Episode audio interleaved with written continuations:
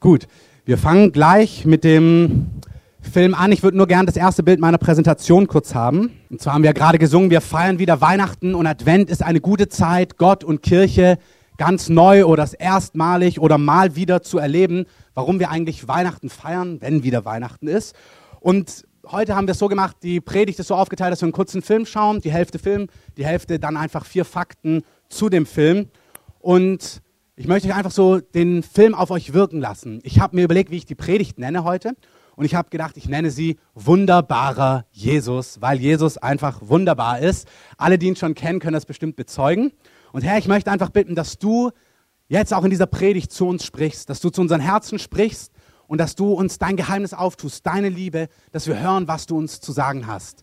Und wir lösen dein Wort, wir sagen, dein Wort soll laufen. Wir binden, was deinem Wort widersteht. Und wir sagen, deine guten Gedanken, die sollen heute zustande kommen. Im Namen von Jesus. Amen. Ganz kurz zu dem Film. Es geht darum, ein Mann, der quasi in die Ewigkeit übergetreten ist und er steht vor zwei Türen und es fragt sich, wo wird der gute Mann eigentlich in Ewigkeit sein? Ich möchte zu diesem Film einfach vier Fakten weitergeben und euch einfach mitnehmen auf den Weg. Und zwar diejenigen, die Jesus kennen, die wissen, was Jesus für sie getan hat, dass wir einfach gegründet sind in, diesen, in dieser Wahrheit. Und ich merke, das bewegt mein Herz. Ich liebe diese Stelle mit der 6000-Punkte-Karte, die man einfach bekommt. Und ich bin Gott dankbar, dass ich sie habe. Und ich möchte eins sagen, dieser Film geht nicht darum, wie streng, dat, wie streng es dort zugeht, sondern wie wunderbar und einzigartig Jesus ist. Das ist die Message. Gott ist vollkommen gut. Und das möchte ich, dass jeder, der heute rausgeht hier, weiß, wie gut Gott ist und wie treu Gott ist. Amen. Wenn du jemand bist, der mit Gott noch gar nichts zu tun hat, wenn du als Gast hier bist, wenn du das das erste Mal hörst, vielleicht schon mal gehört hast, ich möchte dich einfach einladen, dein Herz zu öffnen. Irgendwie zu sagen, wenn das stimmt, Gott. Als ich zum Glauben gekommen bin, ich konnte mit Glauben, Christ sein, Jesus gar nichts anfangen. Das war für mich auf einer Ebene mit ähm, den Mainzelmännchen und irgendeiner Legende. Aber jemand hat mir einen Vers vorgelesen und hat gesagt, du kannst auch nicht an Gott glauben, außer Gott zeigt sich dir. Und ich habe Gott gesagt, Gott, wenn es dich gibt, mach mir das klar, zeig mir das. Und das hat Gott gemacht und es hat mein Leben verändert. Und ich möchte euch einfach alle einladen, euer Herz zu öffnen für diese vier Punkte, die wir jetzt hören. Vier Fakten. Fakt Nummer eins ist, jeder einzelne Mensch wird vor Gott stehen und für sein Leben Rechenschaft abgeben, haben wir gesehen. Egal, ob du das magst oder ob du das nicht magst, egal, ob du das glaubst oder nicht glaubst, jeder Mensch wird vor Gott stehen eines Tages und für sein Leben Rechenschaft abgeben. Und der Hebräerbrief 9, Vers 27 sagt uns, es ist den Menschen bestimmt, einmal zu leben und zu sterben, danach aber das Gericht. Auch der Gedankengang, dass es mit vielen Leben, Wiedergeburten, Reinigungen einhergeht, stimmt nicht. Es ist, der Mensch wird einmal geboren, er lebt einmal, dann stirbt er und dann ist das Gericht. Dann steht er vor dem Herrn. Und dort wird jeder Mensch für sein Leben Rechenschaft ablegen. Ich finde es unglaublich sympathisch, in Anführungszeichen, wie er das sagt. Ja, aber das machen doch alle. Oder wenn Sie meinen Bruder gesehen hätten. Und er sagt, ja, das mag alles sein, aber es kommt der Tag, da stehen wir alle alleine persönlich vor Gott für unser Leben gerade. Da kümmert sich niemand, was dein Nachbar, deine Schwester, dein Ehepartner, dein Kind, deine Eltern gemacht haben. Ähm, da kommst du nicht, ja, meine Eltern, wenn du meine Kindheit gesehen hättest, das kümmert an diesem Tag niemanden. Du bist für dein Leben alleine verantwortlich. Jetzt und in Ewigkeit. Das ist ein wichtiger Fakt.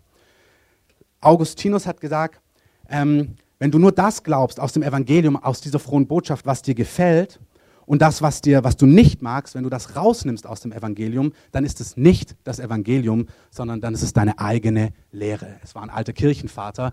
Auch für uns, die wir mit Jesus unterwegs sind, es ist total wichtig, dass wir wissen, jeder Mensch wird vor dem Herrn stehen und wird für sein Leben Rechenschaft abgeben. Äh, auch hier gibt es ganz verschiedene Theorien oder auch Lehren. Es ist wichtig, dass unser Glaube auf die Dinge gegründet sind, die die Bibel sagt. Offenbarung 2011 spricht davon, alle Menschen, die Bücher werden geöffnet. Auch das ist nicht ein Symbol, sondern der Himmel beobachtet unser Leben. Der Himmel sieht unser Leben. Ich möchte es mal positiv sagen.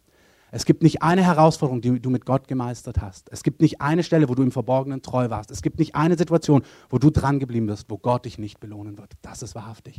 Gott sieht alle Dinge, alle Herausforderungen und Gott ist treu. Aber der Himmel sieht auch, Kommen wir dort hinein oder kommen wir dort nicht hinein? Kommen wir zum zweiten Fakt. Durch Werke, durch eigene guten Taten, durch religiöse Dinge in die Kirche gehen, Waschungen, Almosen geben, Pilgerreisen, egal was, durch Werke, durch Gesetze, egal was eine Religion auftischt, egal was dir eine Religion anbietet, es gibt keine einzige Möglichkeit, vor Gott aus eigenen Werken und Taten zu bestehen. Das ist ein Fakt.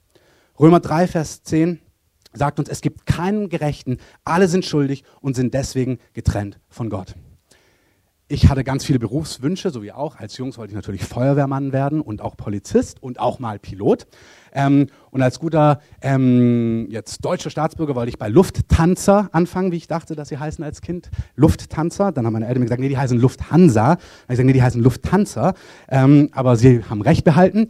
Und dann habe ich mich schon als kleiner Junge informiert, was man da denn alles machen muss. Und wenn ich richtig noch informiert bin, also du musst da ja richtig topfit sein, um Pilot zu werden. Und bei der Lufthansa erst recht. Also von sportlich über clever, über schlau in Mathe und Physik und gute Augen. Und wenn ich es richtig in Erinnerung habe, darfst du nicht mal Blompen haben und so eine Sachen.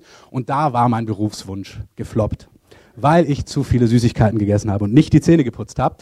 Und ich habe gemerkt, okay, der Standard, den Lufthansa hat, der ist richtig hoch. Warum? Weil sie mit ihrem Unternehmen für etwas gerade stehen, weil sie gewisse Werte haben und die sollen, wenn du Lufthansa fliegst, die sollen gewährleistet sein. Als ein Beispiel, wahrscheinlich das Wichtigste, sie wollen Sicherheit. Ihre Piloten sollen die best ausgebildetsten Piloten sein, deswegen nehmen sie nur die allerbesten, damit du eben dort kein Problem verursachst, sondern die Qualität gewahrt wird. Genauso ist es im Himmel auch. Das Leben mit Gott, die Ewigkeit, soll ein Ort sein, wo es kein Leid gibt, sagt die Offenbarung. Dort wird es. Es gibt das Leben mit Gott in Ewigkeit. Was für jeden einzelnen Menschen ist, ist ein Ort, da wird es kein Leid geben. Da wird es keine Tränen geben. Da wird es keine Ungerechtigkeit geben. Da wird es nichts Böses geben. Da wird alles vollkommen sein. Das ist der Standard. Das ist Gottes Wesen. Das ist Gottes Licht. Und an ihm gemessen muss alles, was nicht so vollkommen ist, kann er dort nicht mit reinnehmen. Ob er die Menschen mag oder nicht, ob die Lufthansa mich sympathisch findet oder nicht, wenn ich nicht ihren Kriterien entspreche, kann ich nicht für Lufthansa arbeiten. Wenn Gott einen Ort haben möchte, Gemeinschaft mit Menschen, wo kein Streit ist, wo kein Lästern ist, wo kein ja, menschliche ähm, Herausforderungen sind, wo alle, wo Frieden ist, wo Gerechtigkeit ist, wo Einheit ist, wo Liebe ist, wo Wertschätzung ist, dann können alle Faktoren, die nicht so sind, alle Menschen, die Dinge mit sich herumtragen, die dem entgegensetzen, können dort nicht hineinkommen ist ein ganz klares Bild. Wenn du klares Wasser hast und das Wasser klar halten möchtest, dann kann da keine Verschmutzung hineinkommen. Also musst du die Kriterien erfüllen. Jeder Einzelne muss die Kriterien erfüllen. Und Jakobus 2 sagt uns, wenn wir das Gesetz anschauen, wenn du in dem Gesetz an einer Stelle strauchelst, bist du aller Gebote schuldig geworden. Also wenn du sagst, ja gut, ich lüge nicht, ich stehle nicht, ich morde nicht, aber vielleicht lästerst du, neidest du und ähm, lästerst du Gott wenn du sagst, ja, diese Punkte habe ich ja erfüllt, aber die Punkte hast du nicht erfüllt. Egal wie deine Gleichung ist, ob du denkst, naja, neun habe ich ja, die Bibel sagt uns eindeutig, es gibt keinen Menschen, der alle Gebote gehalten hat. Keiner. Es gibt keinen, der unschuldig ist vor Gott, was sein Maßstab angeht. Du kannst bei Lufthansa ankommen. Ich dachte, ja gut, Leute, ich bin, naja, etwas gut in Mathe, ähm, auch nicht ganz schlecht in Physik, ähm, aber sportlich bin ich wirklich. Ähm, und nett bin ich auch aber Plomben habe ich leider auch. Das bringt der Lufthansa nichts. Du musst die Kriterien erfüllen und zwar vollkommen, sonst kommst du dort nicht hinein. Und weil Gott auch einen Qualitätsstandard hat, weil er eine Verheißung hat, weil er einen Traum in seinem Herzen hat, wie die Ewigkeit aussieht, kann da nichts hineinkommen, was diesem Standard widerspricht. Das Kriterium ist an die gesamte Menschheit angelegt und der Römerbrief sagt uns, keiner. Es gibt keinen, der in der Ewigkeit bei Gott sein könnte. Dieser Film soll dir nicht deutlich machen, wie pedantisch der Himmel ist, sondern es soll dir deutlich machen, hey, du hast keine Chance, jemals in Einheit mit Gott zu leben. Niemals. Es gibt keinen Gerechten. Ähm, der Römer 4, Vers 4 haben wir letzte Woche besprochen. Wer kommt und es mit auftischt und sagt, na, aber die drei Punkte habe ich erfüllt, dann werden dir die Punkte gegenübergestellt, wo du sie nicht erfüllt hast. Kein Mensch kommt aus eigenen Werken, aus eigenen Taten in in Gottes Ewigkeit hinein. Was mir sehr gut gefallen hat in diesem Film, ist dieser Satz, wo er sagt, wie oft haben Sie nach Gottes Gerechtigkeit gerufen, die sich einmal zeigen soll? Nun, hier ist sie.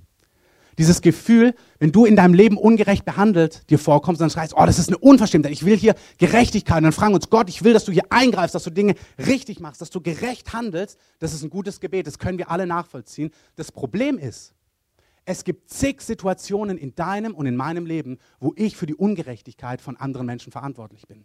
Wenn ich sage, ich möchte, dass Gott absolut gerecht handelt und entscheidet, dann ist das nachvollziehbar. Das bedeutet aber, wenn andere das auch rufen, dann werde ich an dieser Stelle schuldig, weil ich bin verantwortlich für ganz viel Ungerechtigkeit im Leben und in Situationen anderer. Warum? Weil ich nicht perfekt bin.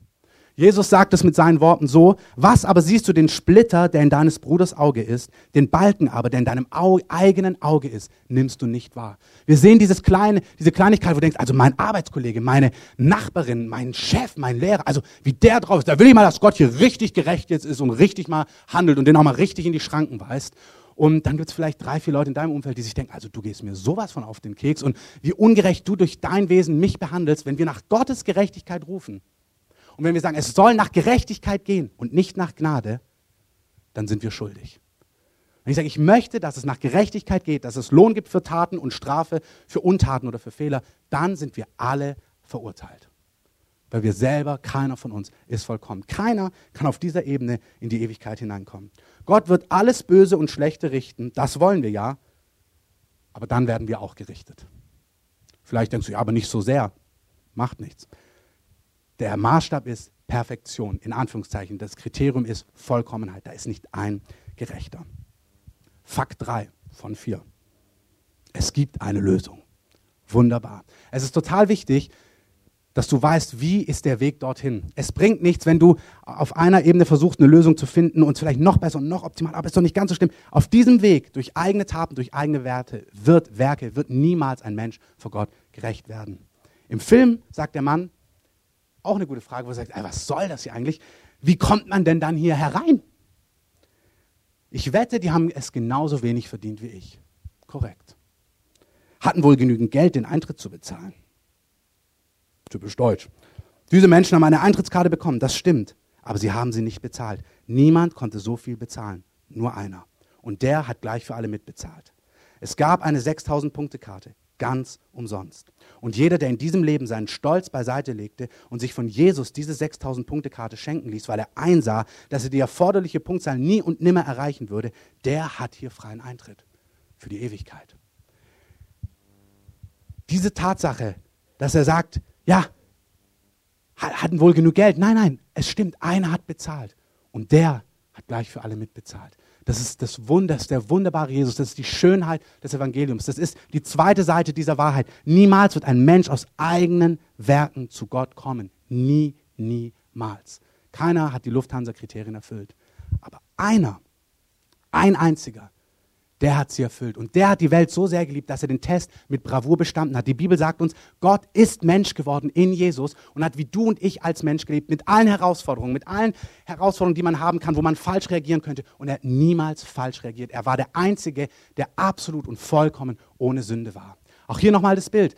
Wir haben letzte Woche darüber gesprochen, wenn du zu drei Jahren Knast verurteilt bist und es in unserer Rechtsprechung möglich wäre, dass ich sage, ich gehe für dich in den Knast, dann wäre es nur möglich, wenn ich nicht selber in den Knast müsste für drei Jahre. Sonst würde der Richter sagen, naja, ihr könnt das ja nicht tauschen, du musst ja selber in den Knast. Das ist nur möglich, wenn ich frei wäre. Ich kann nur sagen, ich trete für dich die Strafe an, ich trete für dich, gehe ich ins Gefängnis, wenn ich selber nicht ins Gefängnis muss, sonst ist es nicht möglich. Das heißt, Jesus kann uns nicht was schenken, was er selber nicht hat, aber er hat die Lufthansa-Kriterien alle, alle zehn vollkommen erfüllt. Und er sagt, wenn du möchtest, gebe ich dir meinen Passierschein. Wenn du möchtest, kannst du für mich das antreten, was wir, mir gebührt und das, was dir gebührt, nämlich, dass du disqualifiziert bist, das nehme ich auf mich. Das ist, was am Kreuz passiert ist. Römer 6, Vers 23 sagt uns, der Lohn von Sünde, der Sünde sollt, ist der Tod. Die Tatsache, dass Schuld in unserem Leben ist, hat eine Trennung zwischen Gott und uns gebracht. Und weil Gott die Liebe ist, das vollkommene Leben, sind wir alle verurteilt, ist die Konsequenz, dass wir sterben werden. Physisch, aber auch unser Geist, unser innerer Mensch, unsere Seele, wir sind getrennt von Gott. Das ist die Konsequenz von Schuld. Sprich, jeder einzelne von uns hat den Tod verdient, die Trennung von Gott in diesem Leben und die Trennung von Gott in aller Ewigkeit. Und Jesus, der Einzige, der alle Kriterien erfüllt hat, der hat das Recht, in diese Gemeinschaft zu gehen. Hier in diesem Leben, Gott in seinem Alltag zu erleben, von Montag bis Freitag in allen Herausforderungen des täglichen Lebens zu hören, wo Gott sagt, geh links, geh rechts, ich helfe dir, ich bin da, ich liebe dich. Das hat Jesus verdient und er hat verdient, in aller Ewigkeit mit Gott zusammen zu sein. Er hat verdient, die Liebe Gottes zu spüren, zu spüren, dass Gott nah ist, dass Gott real ist, dass Gott spricht, dass Gott handelt, dass Gott nicht tot ist, sondern dass Gott da ist. Das war sein Erbteil. Hey, wenn ich die Lufthansa-Stelle gehabt hätte, ich hätte sie dir nicht abgegeben.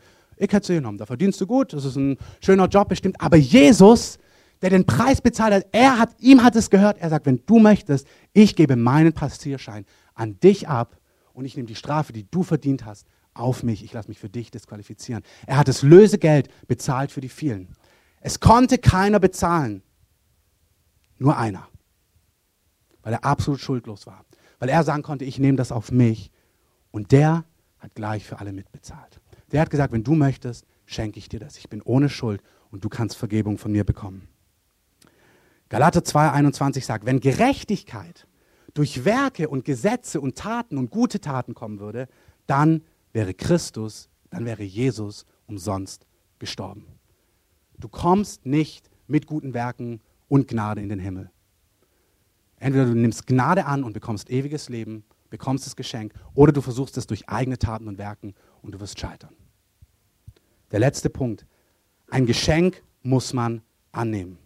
Der gute Mann sagt, ja, hat Gott denn nicht seinen Sohn gesandt, um für die Sünder zu sterben? Und dann sagt er ihm, ja, aber das haben sie doch gar nie geglaubt. Und sagt, ich habe seine Existenz nie abge, ähm, angezweifelt. Ähm, das ist so oft, wo die Leute das Gefühl haben, ich hatte, habe ich euch erzählt, dieses Gespräch mit einem Mann aus England, der auf einer christlichen Schule war und er kennt die Story, aber du merkst, es hat ihn nie wirklich angesprochen. Und der Mann in diesem Film sagt dann, ja, lassen Sie mich es anders ausdrücken, Sie haben ihm nicht vertraut. Das Leben und das Sterben von Jesus Christus hatte für sie im Grunde ja gar keine Bedeutung. Sie wollten es mit ihren eigenen Taten in den Himmel schaffen. So du daran glaubst, dass es den Himmel gibt. Dieses Gefühl ist heute gar nicht so wichtig. Können wir morgen noch drüber nachdenken. Irgendwie, ich lebe ein ganz gutes Leben, dann wird es schon reichen. Das ist ein Trugschluss.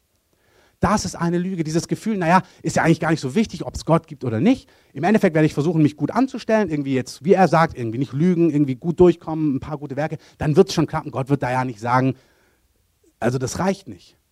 Hey, es reicht nicht, das ist der Fakt.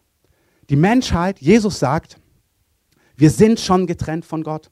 Ähm, es heißt in, in Johannes 3, Vers 36, hm, jetzt nicht aufgeschlagen, ähm, es heißt in Johannes 3, Vers 36, wer diese Gnade nicht annimmt, auf dem bleibt der Zorn Gottes. Es ist nicht so, dass Gott dich dann irgendwann rausschmeißt, sondern der Fakt ist, wir sind schon getrennt von Gott. Also die Menschheit ist schon getrennt von Gott. Und Gott gibt das Angebot, zurückzukommen zu ihm.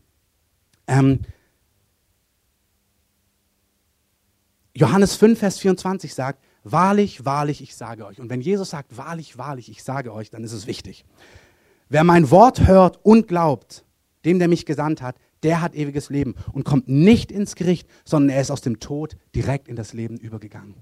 Hey, ich möchte euch zwei Dinge sagen. Für euch, die ihr Jesus schon kennt, aber auch für die, die diese Entscheidung noch nicht getroffen haben oder sie über Wochen vielleicht gehört haben oder über Monate, aber diese Entscheidung noch nicht getroffen haben. Es geht nicht nur um die Ewigkeit. Wenn, wenn du den Passierschein bekommst, hast du ewiges Leben, wenn es irgendwann mal vorbei ist. Und ich glaube, da sind wir uns einig, das Leben wird für uns alle irgendwann mal vorbei sein.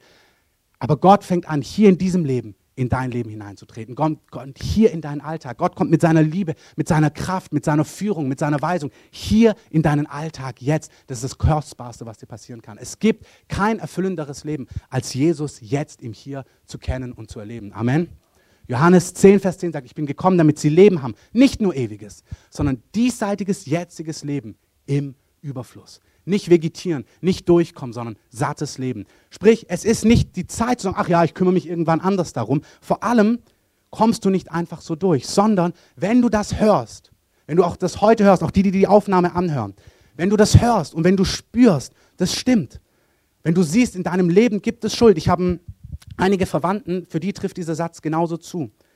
Sie wollten es ja nie hören, dass Gott für ihre Schuld mit seinem Leben bezahlt hat. Diese zwei Punkte, ich will nicht, dass jemand anders etwas für mich bezahlt, ich möchte selber Verantwortung übernehmen, klingt gut, funktioniert aber nicht an dieser Stelle. Funktioniert nicht. Wenn die Strafe 1,34 Euro sind, dann kannst du noch so sehr das selber bezahlen wollen. Du kannst es nicht bezahlen, wenn du die Kohle nicht hast. Sprich, wenn jemand kommt und sagt, du, ich bezahle das für dich, ich begleiche das, bist du in der Verantwortung zu sagen, willst du das oder willst du das nicht? Du kannst den Preis nicht bezahlen. Keiner konnte bezahlen. Nur einer. Und der hat gleich für alle mitbezahlt. Das eine ist, du kannst nicht für deine Schuld selber gerade stehen. Das andere ist, du müsstest dir eingestehen, dass es in deinem Leben Schuld gibt. Dass es Dinge gibt, die nicht vollkommen sind. Und vielleicht denkst du, ja, aber sie sind nicht so wild. Hast du heute gehört, nicht so wild reicht nicht. Eine Plombe reicht, um nicht bei Lufthansa zu fliegen. Eine Notlüge disqualifiziert dich. Ja, aber Gott wird doch nicht so drauf sein. Gott hat niemanden im Unklaren gelassen, dass er am Ende richten wird und er allen Gnade schenkt. Gottes Liebe ist ja genau das. Ja, genau. Ich will nicht, dass du wegen einer Sache disqualifiziert wirst. Ich will auch nicht, dass du wegen zehn großen Sachen disqualifiziert wirst. Und ich will auch nicht, dass du disqualifiziert wirst, wenn du dein ganzes Leben in Sand gesetzt hast. Neben Jesus werden zwei Verbrecher gekreuzigt. Die haben ihr gesamtes Leben in den Sand gesetzt. Und der eine sieht Jesus, er sieht diesen blutenden Mann am Kreuz. Du musst dir mal vorstellen, was er da gesehen haben muss. Der hat nicht gepredigt da oben, der hat geguckt, dass er noch atmen kann. Aber er sieht ihn und in dem Augenblick zeigt ihm der Heilige Geist, dieser Mann, der blutet neben dir, ist deine Hoffnung. Der eine spottet und sagt, wenn du Christus bist, wenn du der Erlöser bist, dann komm runter vom Kreuz und hol mich auch runter. Das ist die natürliche Variante. Der andere sieht diesen blutenden, geschundenen Mann und kriegt eine Offenbarung, dass dieser blutende Mann, indem er dort am Kreuz stirbt, seine Hoffnung auf ewiges Leben ist. Und er hat nichts vorzuweisen, nichts. Er kommt nicht mit seinen, also ich habe auch hier siebenmal, ich habe auch mal was hier spendet oder ich war auch nicht ganz so übel, also ich so Robin Hood mäßig mit meinen Verbrechen, ich habe auch mal geholfen, sondern er sagt einfach nur, denk an mich, wenn du in dein Reich kommst. Anders gesagt, Jesus, rette mich, schenk mir ewiges Leben, begnadige mich, gib mir Gnade. Jeder, der diese Entscheidung nicht getroffen hat heute, du brauchst Gnade. Du kannst nicht aufgrund von eigenen Werken ewiges Leben bekommen. Es gibt hier niemanden, der nicht die Gnade Gottes braucht. Jeder Einzelne hier braucht die Begnadigung umsonst von Jesus, die Gott allen schenkt, die das wollen, die sagen, ich brauche diese Gnade. Jesus antwortet diesem Mann, bevor er stirbt, heute noch wirst du mit mir im Paradies sein. Also sagt ihm, du hast es, du bekommst es, geschenkt. Hast du was vorzuweisen? Nichts. Da oben oder wo auch immer der Himmel ist, die Ewigkeit Dort wird niemand sein, der es verdient hat. Niemand.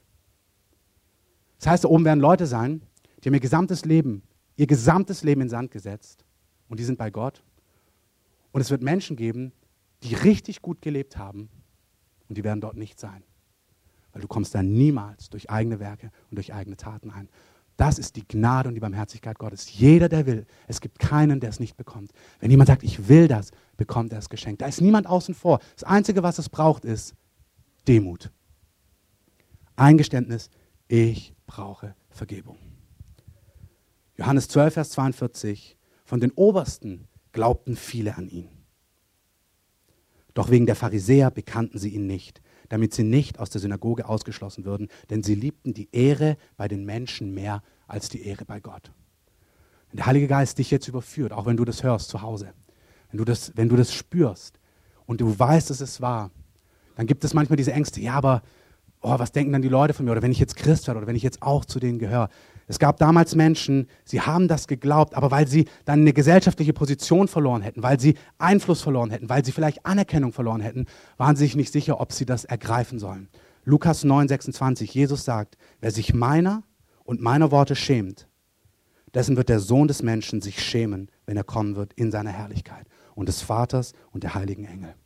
Der König kommt und es ist keine Zeit in unserem Leben, sich für diese Worte zu schämen. Wer Gnade braucht und wer spürt, dass er Gnade braucht, wer spürt, dass Gott ihm die Hand heute hinreicht, sollte diese Hand ergreifen.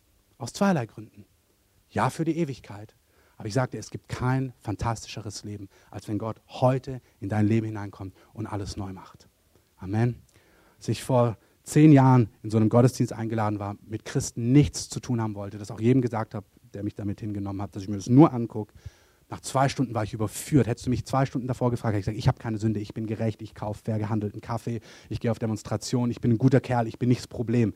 Ähm, nach zwei Stunden hatte mich Gott überführt von meiner Selbstgerechtigkeit, von meiner Schuld. Und ich habe das Kreuz gesehen vor Augen und wusste, das ist die Lösung. Und ich bin auf meine Knie gefallen und ich konnte nicht aufhören zu weinen. Und ich wusste, Gott hat mich gerettet, mächtig gerettet an diesem Tag und er hat mein gesamtes Leben verändert. Und er ist es nie wieder so gewesen wie davor. Diesen Unfrieden, diese Leere, die ich immer gespürt habe, die kam nie wieder zurück.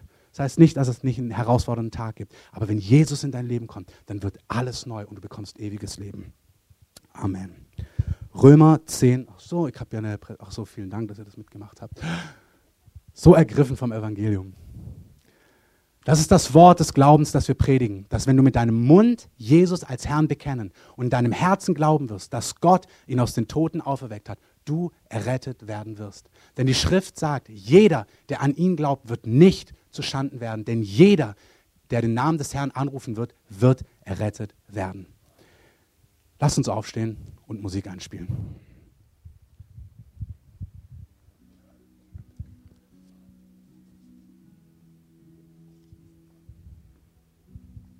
Ich möchte für diejenigen, die diese Entscheidung nicht getroffen haben, der Herr ruft dich heute Morgen.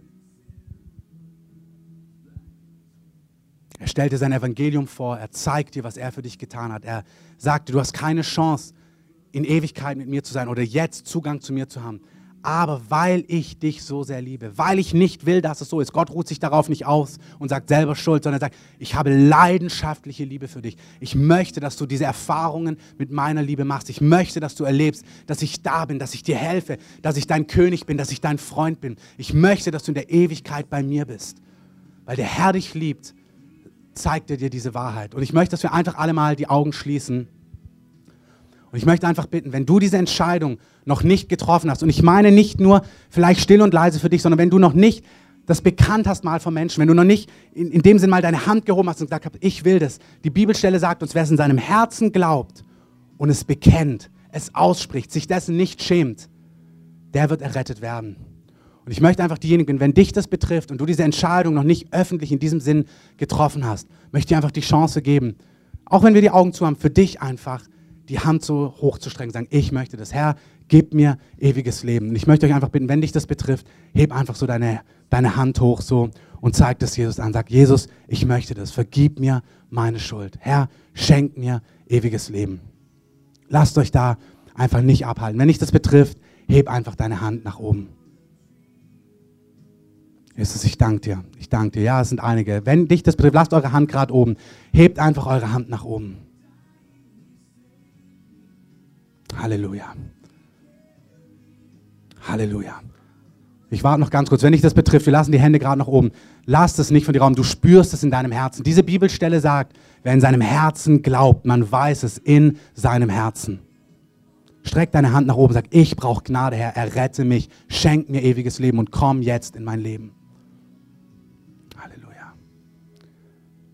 Ihr könnt die Hand nach unten nehmen. Ich möchte, dass wir gemeinsam beten. Wer Ja sagt zu Jesus als Retter, sagt, Jesus, ich gebe dir mein Leben. Sei du der Herr in meinem Leben. Führ mich in das hinein, was du für mich hast. Und du darfst vertrauen, dass Gott es gut meint mit dir, dass er dich auf den Weg mitnimmt und dich in die Fülle hineinführt. Und lass uns einfach gemeinsam beten. Herr Jesus, danke, dass du mich liebst. Und danke, dass du dein Leben für mich gegeben hast. Danke, dass du für meine Schuld bezahlt hast. Jesus, es gibt Schuld in meinem Leben. Und ich glaube dir, dass ich niemals selbst gerecht werden kann. Aber ich glaube dir auch, dass du mich begnadigst. Dass du mir ewiges Leben schenkst. Dass du am Kreuz für meine Schuld gestorben bist. Und dass du heute lebst. Dass du lebendig bist. Und dass du mir deine Hand ausstreckst. Und Herr, ich greife zu ich sage, begnadige mich, wasche mich rein, reinige mich von aller Schuld, mach alles neu. Herr, fülle jeden Mangel auf. Herr, flute mich mit deiner Liebe. Erfülle mein ganzes Leben. Jesus, ich gehöre zu dir und ich glaube dir, dass du mir ewiges Leben geschenkt hast. In deinem Namen, Jesus. Amen. Lass uns diesen Leuten einfach mal einen Applaus geben, die, die ihre Hand so hochstanden. Jesus, wir danken dir dafür. Ich möchte noch einen zweiten Punkt kurz ansprechen. Ich möchte die, die ihr mit Jesus lebt, wie letzte Woche, euch ermutigen, ganz neu auch euch Jesus hinzugeben, seinen Plänen. Wenn das die Wahrheit ist, bedeutet das, dass in unserer Stadt von 3,5 Millionen Menschen sagt man, sind 15.000 maximal kennen Jesus in dieser Form. Das ist weniger als 0,5 Prozent.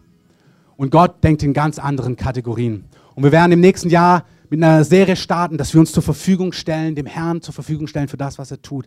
Aber ich möchte euch ermutigen, dass ihr sagt, Herr, ich möchte daran beteiligt sein, dass Menschen diese Wahrheit erkennen, dass niemand im Unklaren bleibt. Das berührt mich so, wo dieser Mann sagt, ich war völlig falsch informiert. Wenn Menschen falsch informiert sind, dann hat es damit zu tun, dass ihnen niemand diese Wahrheit mal gesagt hat. Und es gibt eine sehr sensible Art, wie man das tun kann, ohne jeden Tag jemand zuzutexten. Ich möchte euch daran erinnern, seid bereit, da wo sich die Situation ergibt. Seid bereit, das Evangelium weiterzugeben. Seid Zeugen für das, was Jesus in eurem Leben getan hat, was er in eurem Leben getan hat. Gebt ihm die Ehre. Und ich möchte einfach dafür noch beten. Lasst uns die Hände einfach nochmal so dem Herrn ausstrecken. Herr, Es ist dein Herzschlag. Wir haben heute Morgen ein prophetisches Wort gehört von Markus, dass Einzelne gerettet werden, aber dass wie so ein Zaun durchbrochen wird und viele zur Erkenntnis des Glaubens kommen werden. Und Herr, wir werden auch über die Jahre nicht müde, an diesen Verheißungen und Worten festzuhalten. Herr, wir glauben dir, dass Hunderte und Tausende in dieser Stadt dich erkennen sollen. Und wir danken dir für alle Gemeinden. Wir segnen alle Gemeinden in dieser Stadt, die dich lieben, die mit dir unterwegs sind. Herr, dass wir alle daran beteiligt sind, dass Menschen dich erkennen und dass sie deine Liebe erleben, dass sie deine Kraft erleben, dass sie deine Heilung erleben, dass sie erleben, wie du alles neu machen kannst. Wir danken dir dafür, dass du es bewirken wirst. Wir wollen dir sagen, als Gemeinde, wir stehen dir zur Verfügung. Herr, gebrauche unser Leben. Du sagst, betet, dass der Herr Arbeiter sende in seine Ernte. Und das bedeutet nicht Vollzeitanstellung. Das bedeutet, da wo du bist, wird Gott dich gebrauchen. Und Herr, wir bitten dich, sende Arbeiter in deine Ernte aus unserer Gemeinde heraus. Herr der Ernte, sprich zu uns, zeig uns, was das bedeutet. Und wir legen dir diesen Gottesdienst und auch diesen Tag heute, auch unsere Weihnachtsfeier hin. Wir sagen, Herr, verherrliche dich weiter. Wirke, was du wirken möchtest. Herr, segne diese Woche, dass wir unter deinem Schutz gehen, unter deinem Segen, auch über die Weihnachtsfeiertage, dass wir deine Liebe und deine Gegenwart erleben und dass es in Weihnachten wird, was ganz Besonderes ist, gerade für die, die diese Entscheidung vielleicht das erste Mal getroffen haben. Herr, dass sie deine Liebe und deine Gegenwart spüren und dass sie merken, was ganz Neues ist geschehen. Herr, wir geben dir die Ehre in deinem Namen, Jesus. Amen. Lass uns ein letztes Mal einen Applaus geben, Jesus.